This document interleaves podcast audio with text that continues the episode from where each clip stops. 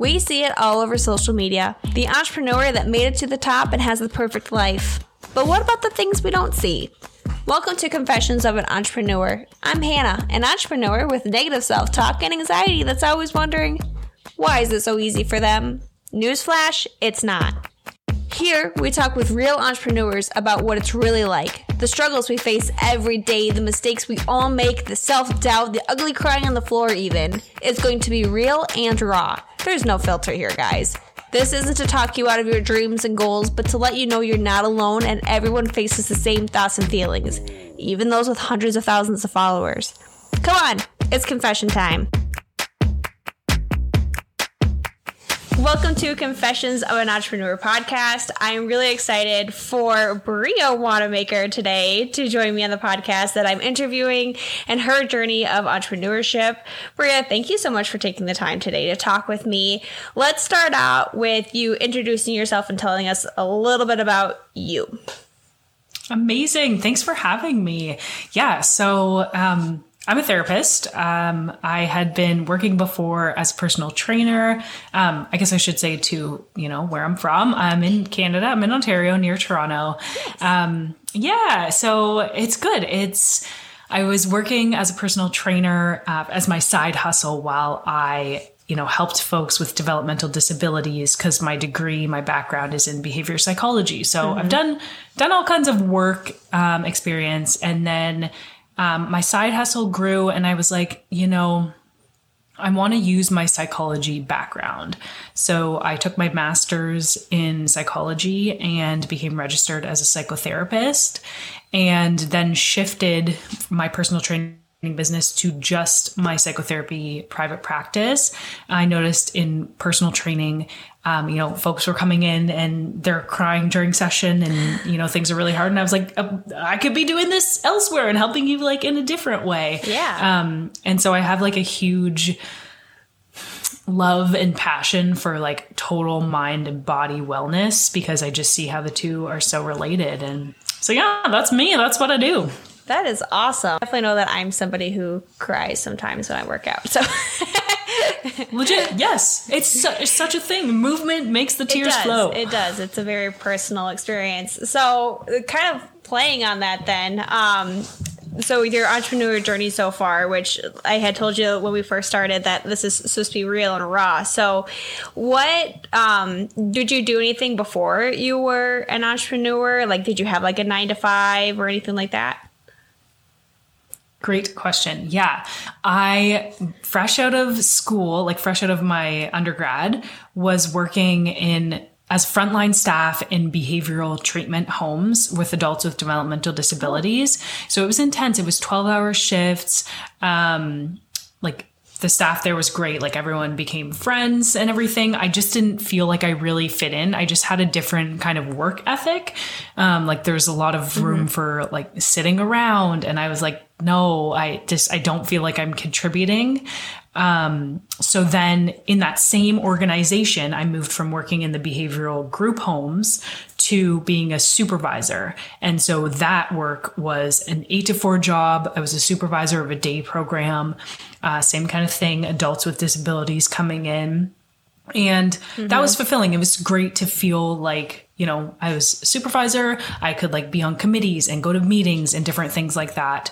Um, but same idea, like still was not feeling fulfilled. Um, so then okay. I started the personal training on the side and it just, I was in this vicious cycle of like burning out. I'm like, obsessed yeah. with running myself into the ground apparently and just having a baseline of depleted Same. yeah like honestly um so and I've kind of come out of that now, but definitely was like doing way too much before because like trying to do like the nine to five role and also have something that I'm passionate about on the side. And it was just yeah. exhausting. It was way too much, but we're here now.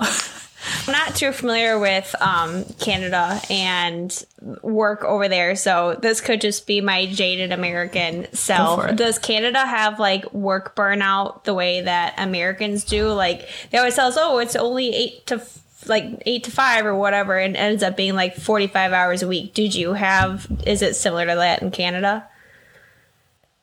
exact same. I mean, definitely work burnout is so prevalent. Um, and yeah, people are like, they say your job are these hours and you just show up at the building and do it. Mm-hmm. But then people end up being stressed about it outside of work and taking the work home with them. And um, yeah, I definitely had the same experience. And like, especially even too, I remember having to keep my work phone and laptop in a separate room because oh. it was so stressful to even look at them or have them near me. And I just found it so disruptive to my life.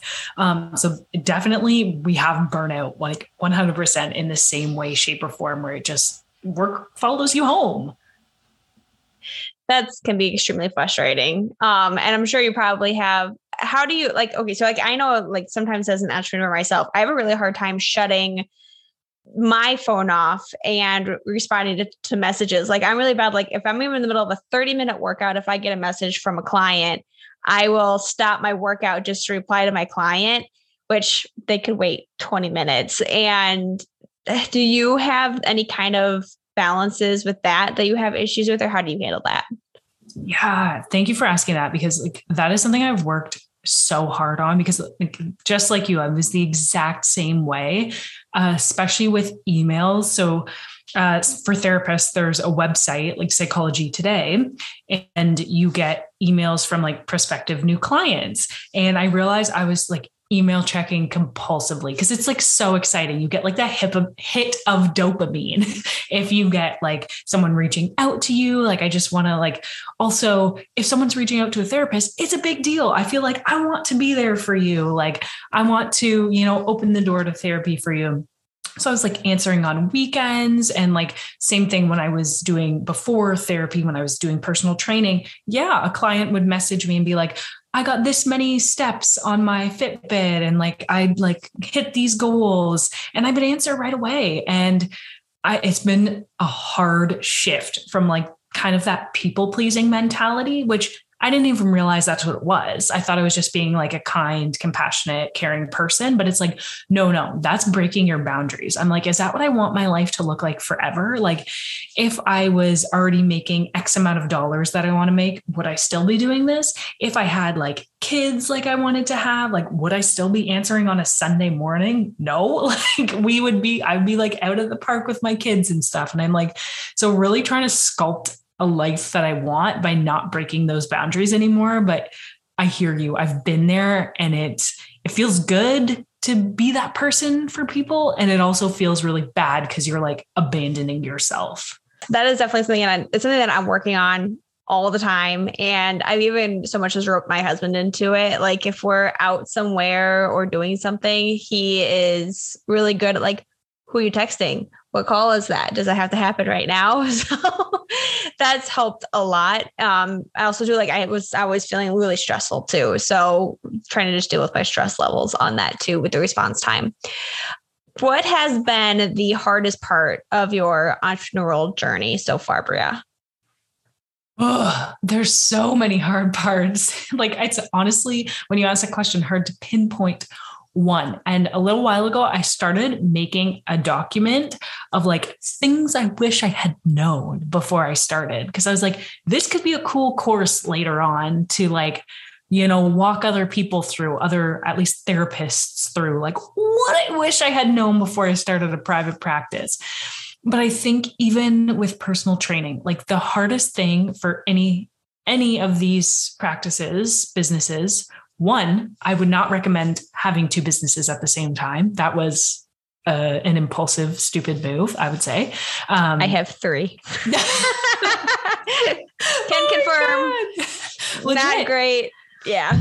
It pulls you in so many different directions. And yeah, and I didn't realize what that feeling would be like. And it's so funny because like having the eight to five or eight to four job before, um, and then running the side hustle, I was like, I only want to look at one calendar.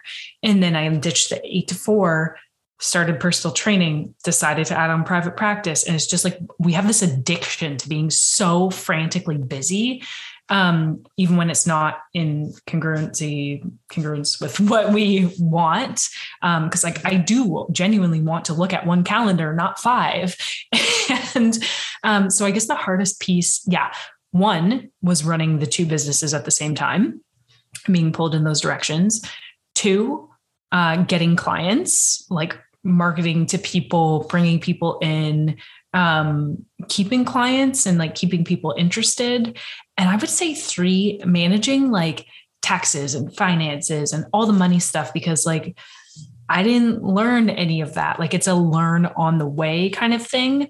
And it's a really sore spot where I feel like I don't even want to talk about money sometimes because I just feel clueless and like don't even know what questions to ask. And it just like whenever anyone brings it up i feel like i'm getting like emotional right now. I feel like so uh dumb like literally stupid in that area. So i find that very challenging. So that's been like a work in progress of like avoiding so many like uh, learning about tax stuff, money stuff, finances, all of this was like one big heavy cement block. So I've like just recently started to chip away at things. And I'm like, okay, I think that I would feel better prepared for more clients if maybe I've taken care of the financial end of the business stuff and then have more space to hold people. I can definitely agree with the finance part of that. I, am even a finance coach, and but I focus on like the basics of credit and budget, whereas there's the stuff that goes into a business because like we have a rental i'm a real estate agent and then i do the coaching but then i still have w2 income and it's it's so confusing and frustrating yeah. and like i definitely i've had a few good cry sessions because I was like, I don't know what to do. And then tax time comes, and then it's just kind of like, yeah, I'd rather not deal with that. And it can get frustrating. Um, as an entrepreneur myself, I definitely would say reach out, find somebody who can help you with that, a really good accountant or just uh, somebody who's been in business a little bit longer than you have that you know that you can trust. Um, yeah, that can definitely get frustrating when you were first starting out, now you said that you were trying to get clientele and opening up your own private practice. Did you hear no a lot? Ooh, that's a great question. I guess so. I've definitely heard no in personal training. It's so mm-hmm. different in therapy. And I guess I do hear no, but it's more in like a silent rejection, like feeling overlooked and Ooh. like feeling like the market is crowded. So that's a really challenging yeah. piece. And I guess I felt like that in personal training too, like even running an Instagram of like workout videos or recipes like there's so much of that so that's such a hard piece to a feeling like it's crowded like feeling i know there's a need for everybody and that everyone has different gifts but feeling yes. like I don't know where to put those gifts because someone's already doing it. And that's so painful. Yeah. Uh, have you ever had a time in your career where you just felt like giving up and that it wasn't worth it? And maybe you should just go back to working a regular nine to five job? Every damn day. Yes. no, honestly. And I have had bigger periods of that where like it'll be um like crying or having a meltdown. And like this was maybe a year ago. I've been in private practice for a year but right at the start being like it's not too too late to turn around. And then you mm-hmm. sort of pass this threshold where you're like I put a lot of work into this. Uh probably like yeah like you said like sign a lease for this rental unit for five years so actually can't really turn her. and I did that on purpose to stop impulsively like jumping around to things. Mm-hmm. But um that feeling, yeah, you definitely hit a threshold where it's like, oh, now I can't really go back. Uh, I can pivot and do different things, but I find too when I have moments of that frustration, I'm looking for jobs. Like I'll go online on Indeed or yeah. something and like search for jobs. And everything that comes up, I can always find a reason why I would never want to do that again. Mm-hmm. but there's mm-hmm. some like piece that eases my anxiety of like looking at what's out there, seeing the options. And I'm just like, a huge part of me is like, I, I can never work for anybody again. Yeah. I just can't. Nope, it's not yeah. happening. Yep, I still have a part of that like I do like my part-time job. Real estate in the winter, it, it, it, goes with ebbs and flows. So I in winter it slows down and it really wouldn't make sense, especially right now where our finances are, it wouldn't make sense for me not to pick up something in the winter. But I definitely understand that because when I did apply for the job and I was doing the interviews, like something in the back of my mind was always like, I don't like working for other people. Yeah. I am not a great employee.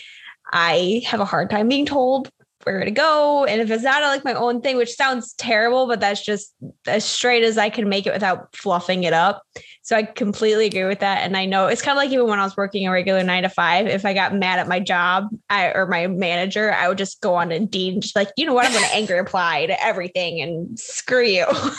I love that. It's so funny, right? Like same as you like I will do a better job for myself. Even like being yeah. a therapist, I used to work, I skipped that part before, but I did work for an agency as a therapist okay. for a year before I branched out. And um I notice now, like, I will do more research to help the people who come to me. Like, I will listen to so many podcasts and I will read research articles and books and do my own mental health work. And just so much care goes into mm-hmm. creating my own space for clients versus working for somebody else. There's an aspect of like, eh, not my responsibility. Um, and so I mean, and it, it is your responsibility if you're an employee right. there, but there's you like, I feel like you have that piece too that is like, I just care so much more when it's mine. And you take a better pride in it too, I yes. think, because I mean, yes, I, I work under a firm right now, but it is, it really is like I'm my own boss.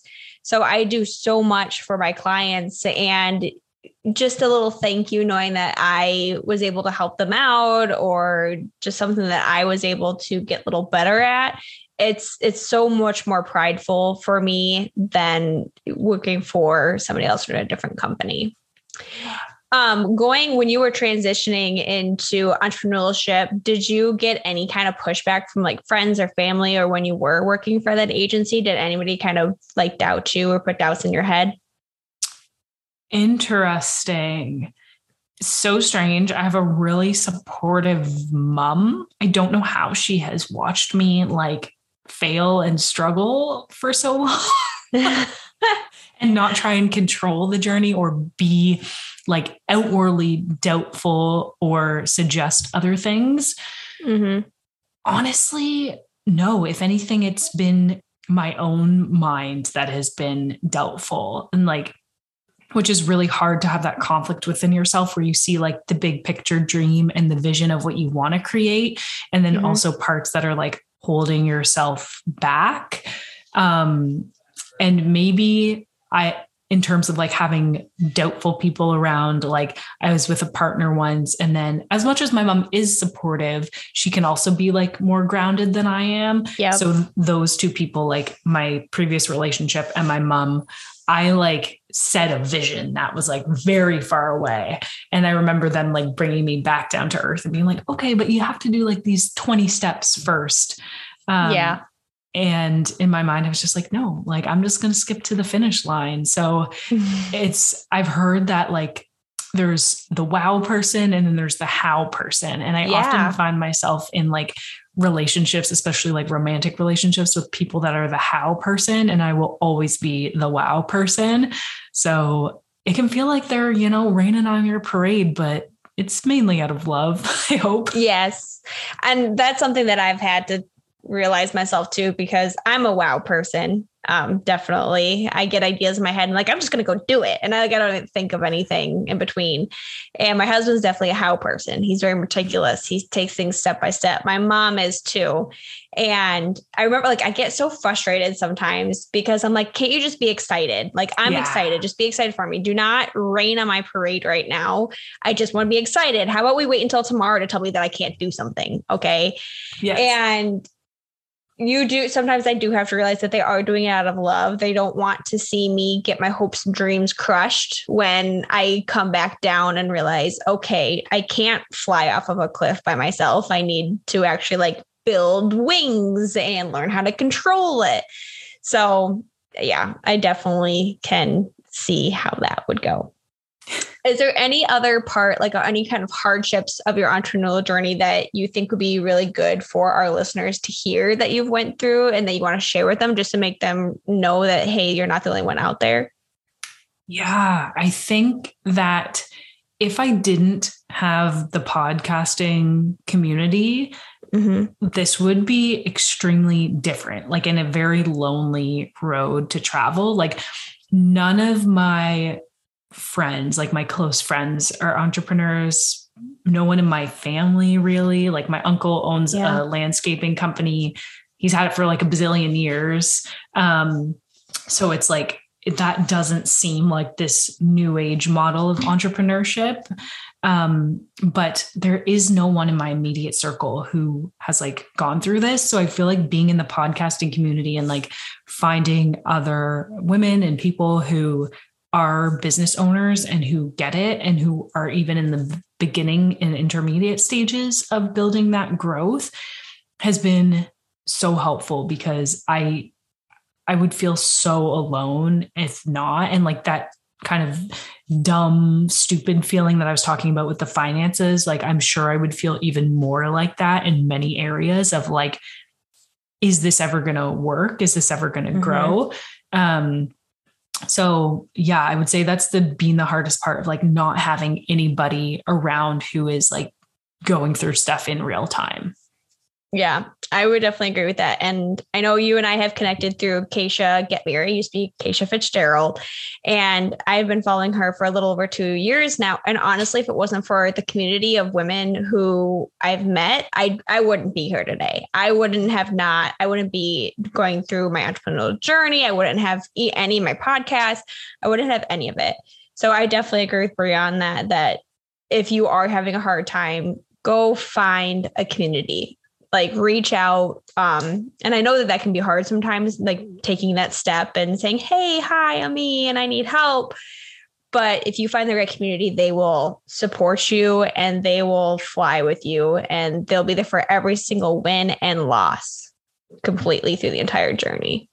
That's the truth. Do you know it's interesting like i love that community so much and it's been i agree with you like so helpful. And i tried to create like a community of my own just with like friends that i have like in the same province um and but like that might not live close to me in the same city but like keep on in touch with them like on instagram. And um like i started like monthly zoom meetings and i was not committed to it. We did it for four months and I don't know why, but that was like something I thought would be so cool. Like we meet for an hour on the last Friday of every month. And it was like a friend of mine who like reads tarot cards and does yoga, and another friend who has a blog about eating disorders, and another friend who is like a writer about uh, dating. And I was like, there was other people too. And I'm like, this would be so cool if we just like chatted about everything. And it just, it didn't go anywhere and I couldn't stay consistent with it.